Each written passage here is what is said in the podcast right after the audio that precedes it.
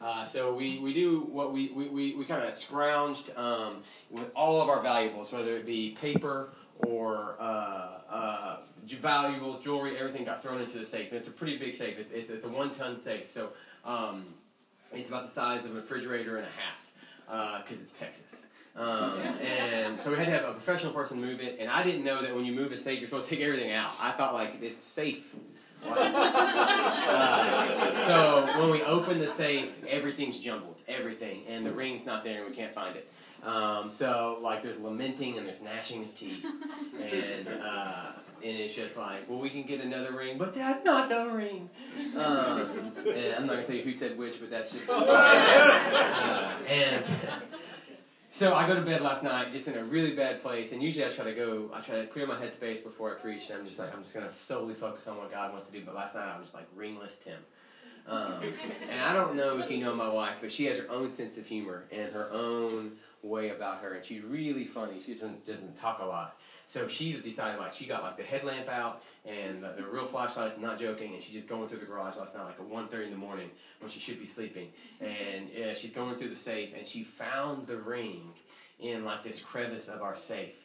And then the weird part happens. And I'm, I'm passed out asleep, and I just feel this thing get slipped onto my finger. and I open my eyes, and she's like, I found your ring. So I'm in a good place. I'm in a good place. That was the weirdest way that could have happened. And we talked about it like you could have waited, you could have just woke me up. But it was very, it was a, it wasn't like she like, it was a ceremonial too. It was like, it, it, we, it was almost like we renewed our vows at 1.30. And, and it's just this, and she, very creepy, because she can be a little creepy. And she's like, I found your ring. It was very like Frodo. And like, I was, so that, that's the news we're preaching today, but I want you to know where I'm at. Um, so, transition, pivot. Last week we closed out our Christmas series. Uh, really, our, our goal for the Christmas series, our goal for Christmas was for you to look at uh, the coming Messiah through the lens of every every waking hour of your life, not through uh, the lens of how you spend your December, but how you spend your life, 365, and how the coming Messiah and the, the fact that we serve a God who, who answers his promises and that prophecies are all promises uh, made and completed by God. And that's how uh, we, we looked at Christmas and we, we looked at through different scopes and lenses, but all of it came down to just the promised Messiah and how the love of God fills us with hope and joy and, and peace. And, and then next week we're going to start a new series as we do at the beginning of every year. We, we start our identity series and who we are as Trinity Church Oak Cliff who we are as the hands and feet of God, who we are as, as the small C, but also who we are as the big C church. And, we do that with uh, a series of just preaching through and teaching through our, our, our, our, mission statement, which, which is love God, love others, and make disciples. That's what we do. That's what we're here to do, and that's what emboldens us. And we're going to walk through the scriptures that we've attached to those uh, those uh, those those creeds and those codes, and we're, we're going to see like who we are because I think it's really important at the beginning of each year to almost just reorient, re- reaffirm, and, and redeclare who we are. And it kind of makes like a marching order for Trinity Church Oak Cliff because we have work to do in 2020 and we have things that God's going to lay before us. We have obstacles we're going to have to overcome. We have, we have uh, mountaintops that we're going to have to be thankful uh, about. We have valleys that we're going to have to cry and love on each other through. And all those things are, are going to happen. I can promise you that. If God blesses us with another year in 2020, He will also see us through the valleys and He will, he will be there there at our at our mountaintop. So we'll have to do it together, and we're going to start that um, uh, next. Uh, next week. So this week, where we find ourselves, is almost just a standalone sermon. Where I'm trying, and what I want to do today is just to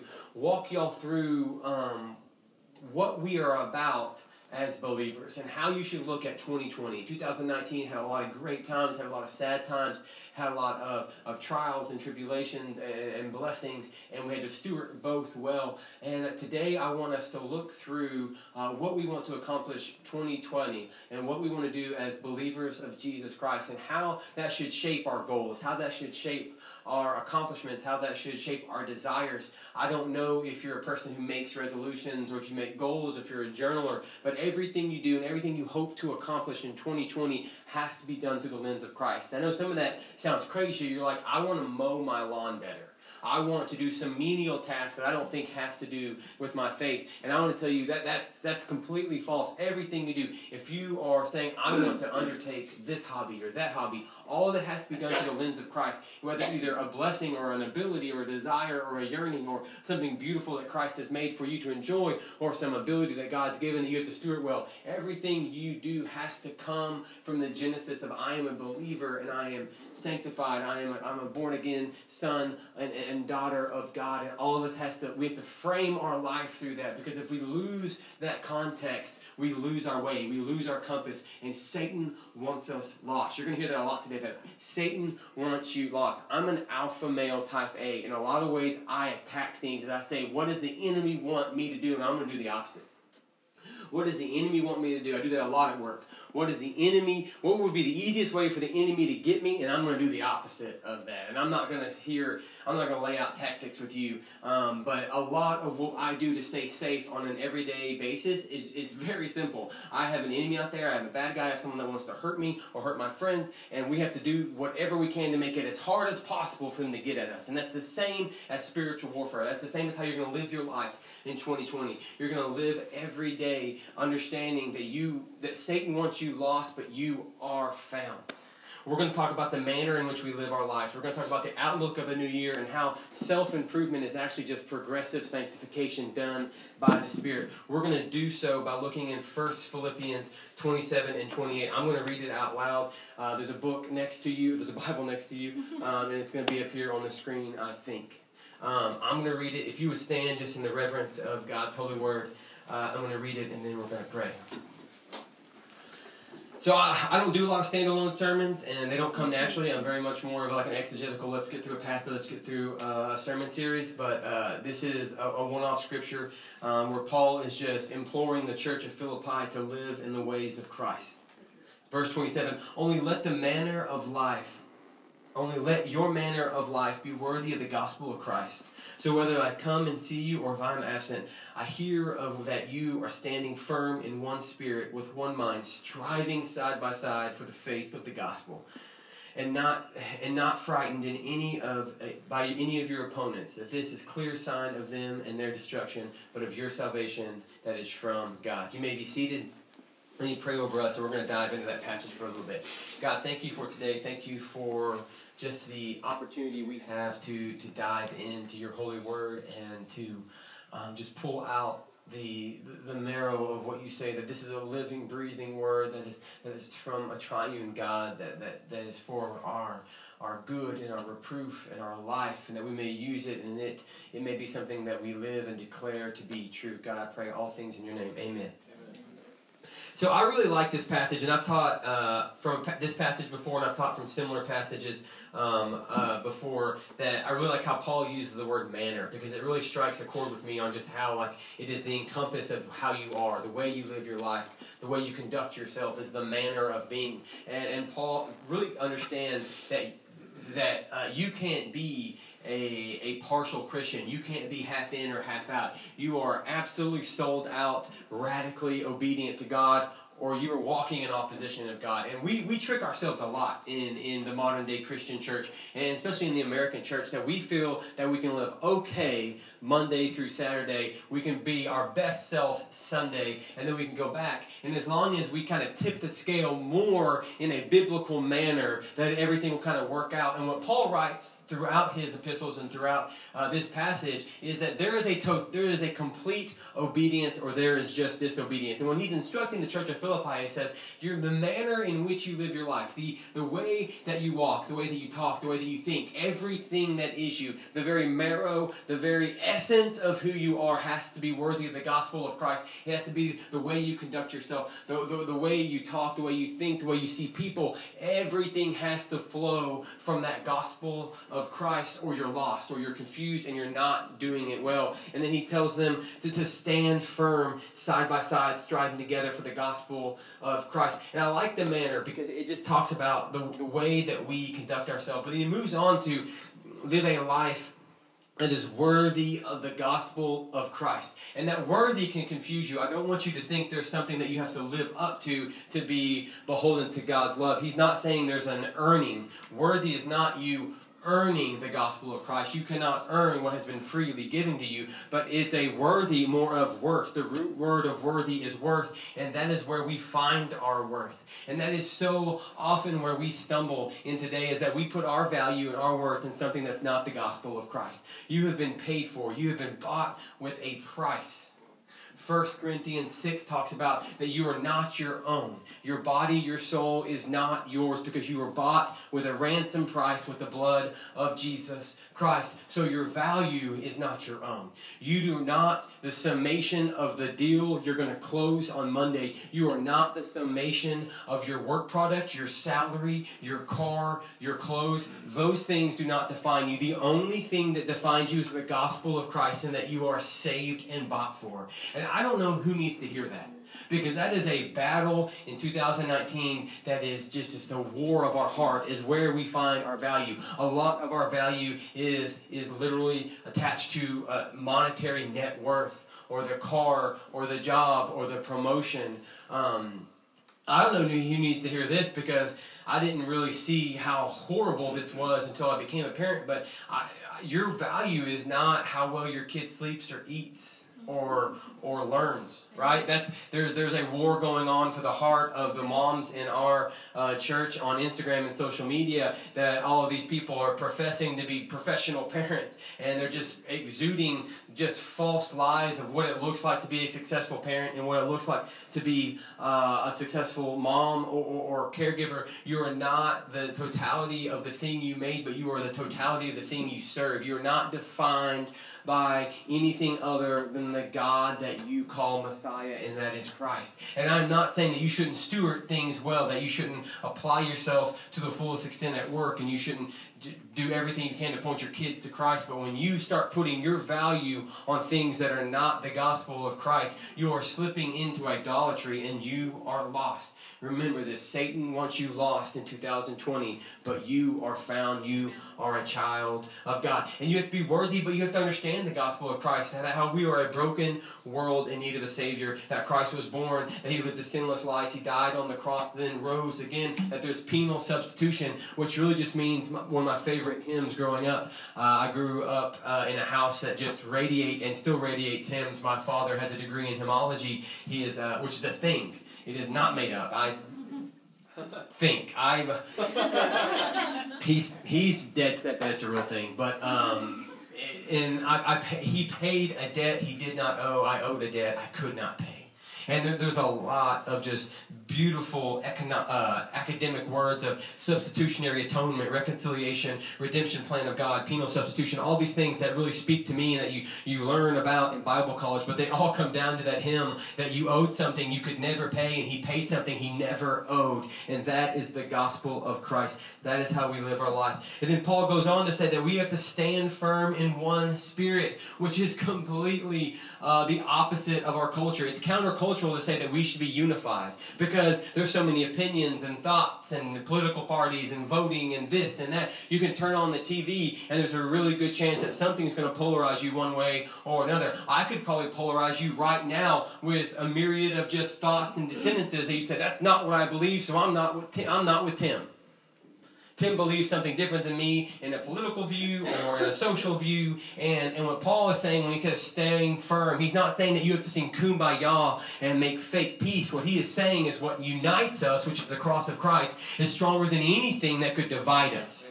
There's going to be things in 2020 because it's an election year and this place is going to just rain with opinions. I don't mean the church, I mean just Dallas, Texas, America. It's just going to rain with opinions on what you should believe and how you should vote and all of that. And I'll be honest with you, as a person who's been called to steward and love you, I do not care how you vote, I care how you pray.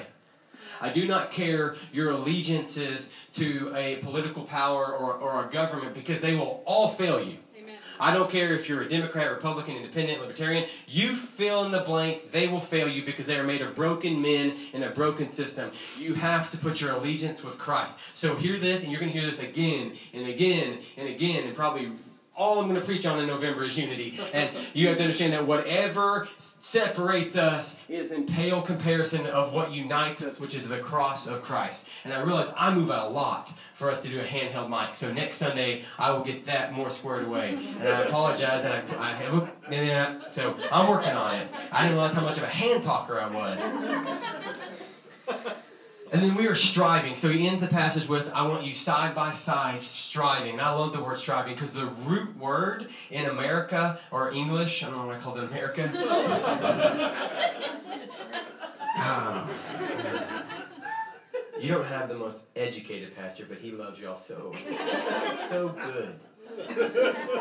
Um, so in English, not America, um, the root word of striving would be the best translated to working, grinding, or fighting.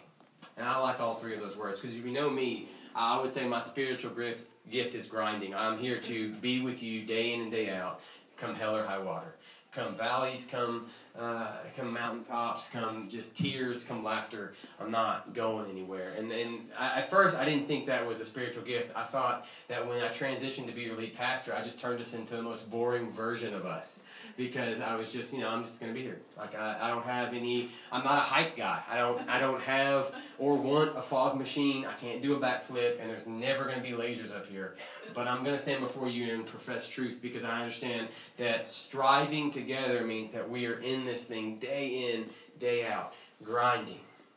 And and when Paul calls us to this, he's not calling uh, this because he's trying to do a, a self help uh, how to or, or promote a book or whatever. He's saying the things I'm calling you to are biblical truths that will see you through the good times and the bad. Because the church of Philippi is getting persecuted at the time um, uh, by government uh, persecution and also a lot of just uh, uh, spiritual warfare where Satan was coming at the church of Philippi, was coming at the church of Ephesus. There was a lot of just uh, Satan trying to thwart God's people because he knew a strong, united church uh, converts the lost to the throne of Christ. And a divided, lost church just spreads disunity and disharmony and, and uh, nothing really productive comes if he can mess the church up he can mess the culture up he can mess the city up and he can he can he can get in the way of, of conversions to the throne of christ so those are a lot of things that are that are beautiful to talk about, but they're really hard to do. I don't want to leave today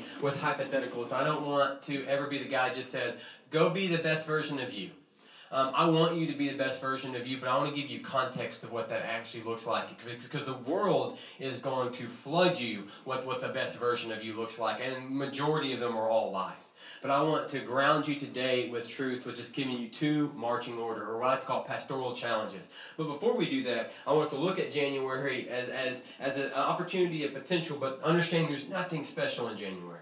I mean, we, we, and you need to hear that. Like, if, if you mess up in January, February is a great place to start. Um, and thank you. I thought it was a good point. I do that too. I think like, well, I had Janu- mid January I messed up, so see you next January. January 2021 is really my year. Um, and I do. I'm, I'm a journaler, uh, and I think I've said that before. And I journal a lot. And if you journal a lot, who, who's journaling with me? I like interactive crowds. Who journals? Me and Catherine Espinosa. That's it. Cool. Okay, there you go. less weird now. Um, but if you journal a lot and then you go back and keep your journals, you realize for me, I'm really going to feel, I'm going to fulfill 2020, I'm going to fulfill 2018's declarations. Because it takes me that long to like, okay, I failed, and I'm going to fail better, and then I'm going to fail better, and then I'm going to succeed. And that's how I am. So some of the things, like I've, I've told myself I'm starting yoga since 2014, and I can prove it because I don't throw the journals away. And I'll be honest with you, 2020, I'm probably not going to do it because it's really hard and I'm not flexible. But the point is that January for me is a good time to start, and we, we do that a lot. We either have a fresh start in January or we do a fresh start in the fall. And um, a lot of what we do, we have to look at it through the lens of is it a biblical thing or is it something that I can, can look at it through the lens of Christ or is it just simply a behavior modification? Because behavior modification will fail you every time, even if you look like you're succeeding. So, like, guess does anyone want to guess what the number one uh, New Year's resolution is?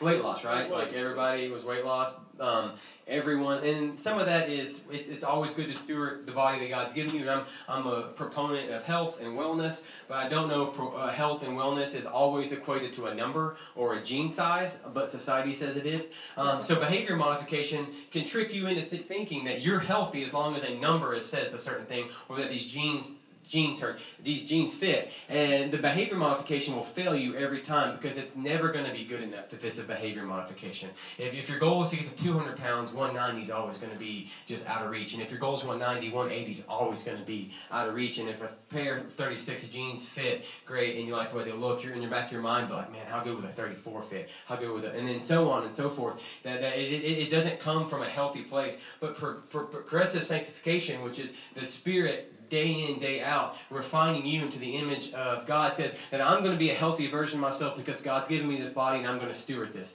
I'm going, I'm going to pray daily, not because I'm just going to check a box, but because I understand the importance of communing with a triune God. I'm going to read the Bible daily and I'm not going to check the box as a behavior modification where I can just say I'm reading words in English and it's a book and I just get it and I get nothing through it. But no, I'm going to dive into the holy word of God because I know that is how I can reproof myself. That's how I can refine myself that's how I can fight the spiritual war. That, that God's given me a sword that I can dive into and that will be there for me. There's a refuge in the way of Scripture, and I'm going to pour myself into that. So the, the behavior modification of you just says, I can simply check the box. And I've done that. There's been years that I've read through the Bible, and if you said, Tim, did you read through the Bible this year? And I said, yes, the entire thing. And they said, what did you learn? No clue.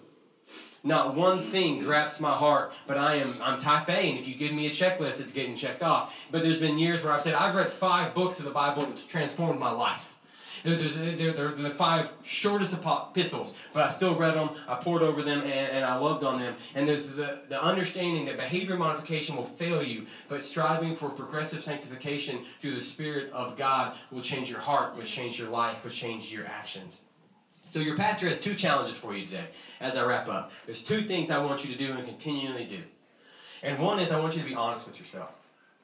I want you to legitimately be honest with yourself, and I hope that you're honest uh, with your community and, and, your, and your spouse and with me. But more than anything, I need you to be honest with yourself of where you are right now because there is no way you can get to where God wants you to be if you don't know where you are right now. It's as simple as, as a geographical location or, or getting yourself lost in the woods or, or trying to get to point A to B, but you don't know where you started. There's no directions that I can give you on how you need to get where you're going if I don't know where you're at right now. And that can be really hard because where you are could be kind of crappy, or where you are could be the darkest version of yourself you've ever been.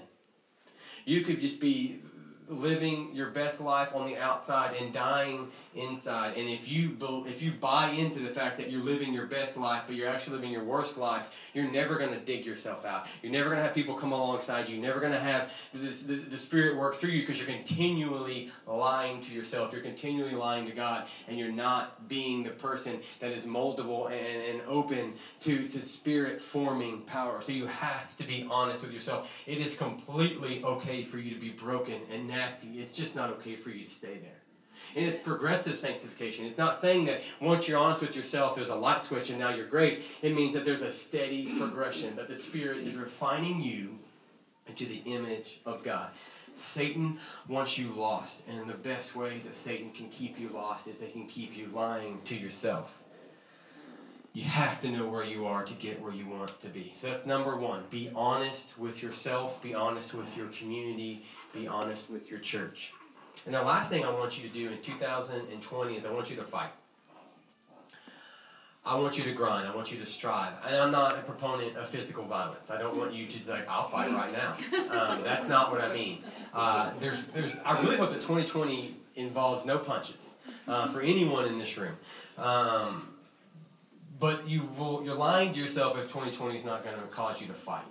There's, there's not a scenario where you can live a God centered, God anointed life in the midst of a broken world and not have to fight to keep inside God's will. There's not a scenario where you can say, I'm going to try really hard, uh, but be this passive, uh, non opinionated uh, version of, of myself, and, and peace for the sake of peace reigns over, but peace for the sake of peace leads to war. You absolutely have to fight for what God's called you to do, and you have to fight for what God's called you to be. I pray that you fight for your faith. I pray that you fight for, for who you are, who you believe, why you believe it. I hope that if you have friends that are walking in open disobedience, that you are the light they need to be. I hope if you're at work and you're the only believer, that they know it because you have fight for what is true. You have fight for what's right. And don't don't confuse the word fight with just overbearing aggression. You still are called to love, love, love. And, and, and but there has to be this understanding that there's a line in the sand of what you believe that you make and you stand with, with, with, with humble posturing saying, I will not give this ground up. Hope you fight for your marriage. I hope that you, that God's called you uh, and it's on your heart that what, what is what is before you with your spouse is beautiful. It is a covenant made with Christ, and that you fight tooth and nail for it. And if you've been married for any amount of time, that you have to fight. There's no scenario where you just walk through and, and God gives you this this this. I mean, there was some pretty hot comments going on about this hypothetically lost ring that I feel like is now proven to be a complete safe accident. Um, but we had to remind ourselves in the midst of panic and confusion what the ring stand, stood for so we could argue about it well. Um, but you have to fight. You have to fight for your family. Your family needs a leader. Your family needs someone to point them to Christ, and you have to fight for them. You have to fight for your church. We're a young church. And, and on paper, we've been through it like enough for a 20 year old church, and we're four years. We have a 32 year old lead pastor. Uh, you have your average age is like 36 years old, and on any given Sunday, Jessica Glitz is teaching more kids or more people than I am. Um, that God has blessed us with kids upon kids upon kids, and that's not uh, uh, an accident. That, that God has blessed and ordained this church with the ability to absolutely point the next generation of people to the throne. And, and we're able to walk with families, we're able to love on families. And we've said it before that so the family goes in Oak Cliff, so Oak Cliff goes. So the family goes in Dallas, so the family goes in Texas, so the family unit in America goes, so America goes. And, and, and we are at the forefront of that war in Trinity Church, Oak Cliff, because we reign families. We, we have the ability to say, hey, I'm going to be the husband God's called me to be. I'm going to be the wife that God's called me to be. We're going to be the family God's called me to be. And I'm going to do everything I can in my power to point Asher, Asher, Nora, and Levi to the throne of Christ every day. You're going to have to be honest with yourself. You're going to have to fight. And 2020 is going to be amazing. I, I love this church. I was talking uh, before we started uh, this morning with uh, Pastor Gary downstairs, and he was, he was joking. They're like, man, y'all started here with 12 people, and those 12 weren't that faithful. And I was like, well, I mean, they were. They were super faithful. Just, you know, we have a lot of kids at 12, and like, it was a spotty time. Um, and he's like, but y'all are, y'all are y'all, y'all are loud now. And he's like, and we're not even mad about it. Like every time we hear how loud y'all are, we just thank God. Which, push pause, that right there is a beautiful sentiment from a, a completely uh, structured and cemented church that's been here for 60 years, for them to say the new and young people upstairs that are super loud, we view it joyful. That's, that's something we need to stop and say amen and praise God for. So hug every person you see downstairs. But I said, well, your kids are so loud and your people are so loud and your music's so loud and you're kind of loud and we love it.